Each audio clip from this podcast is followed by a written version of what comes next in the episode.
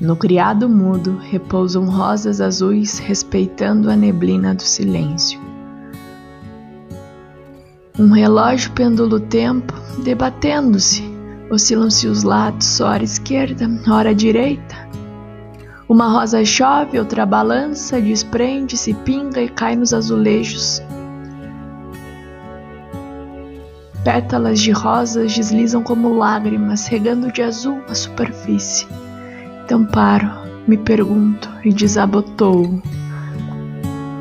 Quantas batidas até que se caule?